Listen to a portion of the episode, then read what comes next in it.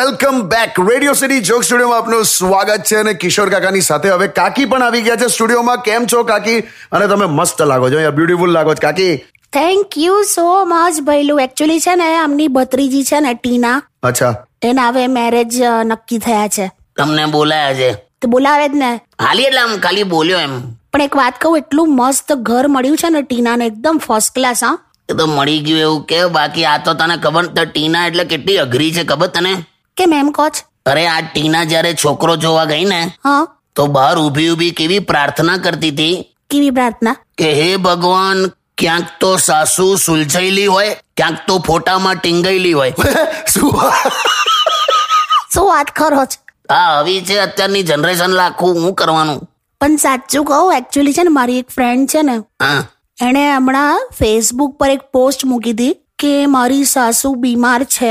દુઆ કરજો હા તો તમે નહીં માનો કમેન્ટ સેક્શનમાં બધી ફ્રેન્ડ્સે શું લખ્યું ખબર છે હું કે દુઆ કરવાની છે પણ કઈ ટાઈપની દુઆ કરવાની છે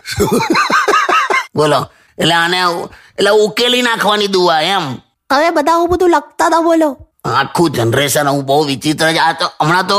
મારા એક ભત્રીજાનું લગ્ન કેન્સલ થયું હો કે અચ્છા એટલે ભત્રીજીનું ફિક્સ થઈ ગયું ને ભત્રીજાનું કેન્સલ થયું હાલા એ બોમ્બે રહે છે હા હવે એ ગયો તો છોકરીના ઘરે છોકરી જોવા હા તો આ બેઠેલો અને છોકરીના પપ્પા મારા ભત્રીજાને ઓળખી ગયા એટલે ઓળખાણમાં નીકળ્યા ઓળખાણમાં નહીં ઓળખી ગયા એટલે છોકરીના પપ્પા મારા ભત્રીજાને જોઈને એવું બોલ્યા કે કે તું પેલો જ ને કે જે લોકડાઉનમાં દારૂની દુકાનની બહાર લાઈનમાં ઉભેલો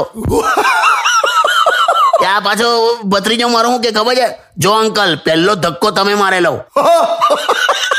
એટલે આ બે જણ ઝઘડેલા પણ ખરા બોલ વિચાર કર બાપરે તો આવું હોય તો પછી તૂટી જ જાય ને લગન તે બેઠો છે હવે આવું થયું છે એટલે આ આખો માહોલ ચાલે છે ને લગ્નનો માહોલ ચાલુ થઈ ગયો ટૂંકમાં હા કે યસ યસ નાલાયકમાં નાલાયક છોકરો હોય ને તો પણ કંકોત્રી પર તો સુપુત્ર જ લખવું પડે નહીં તમારે જેવું રે Undian. Radio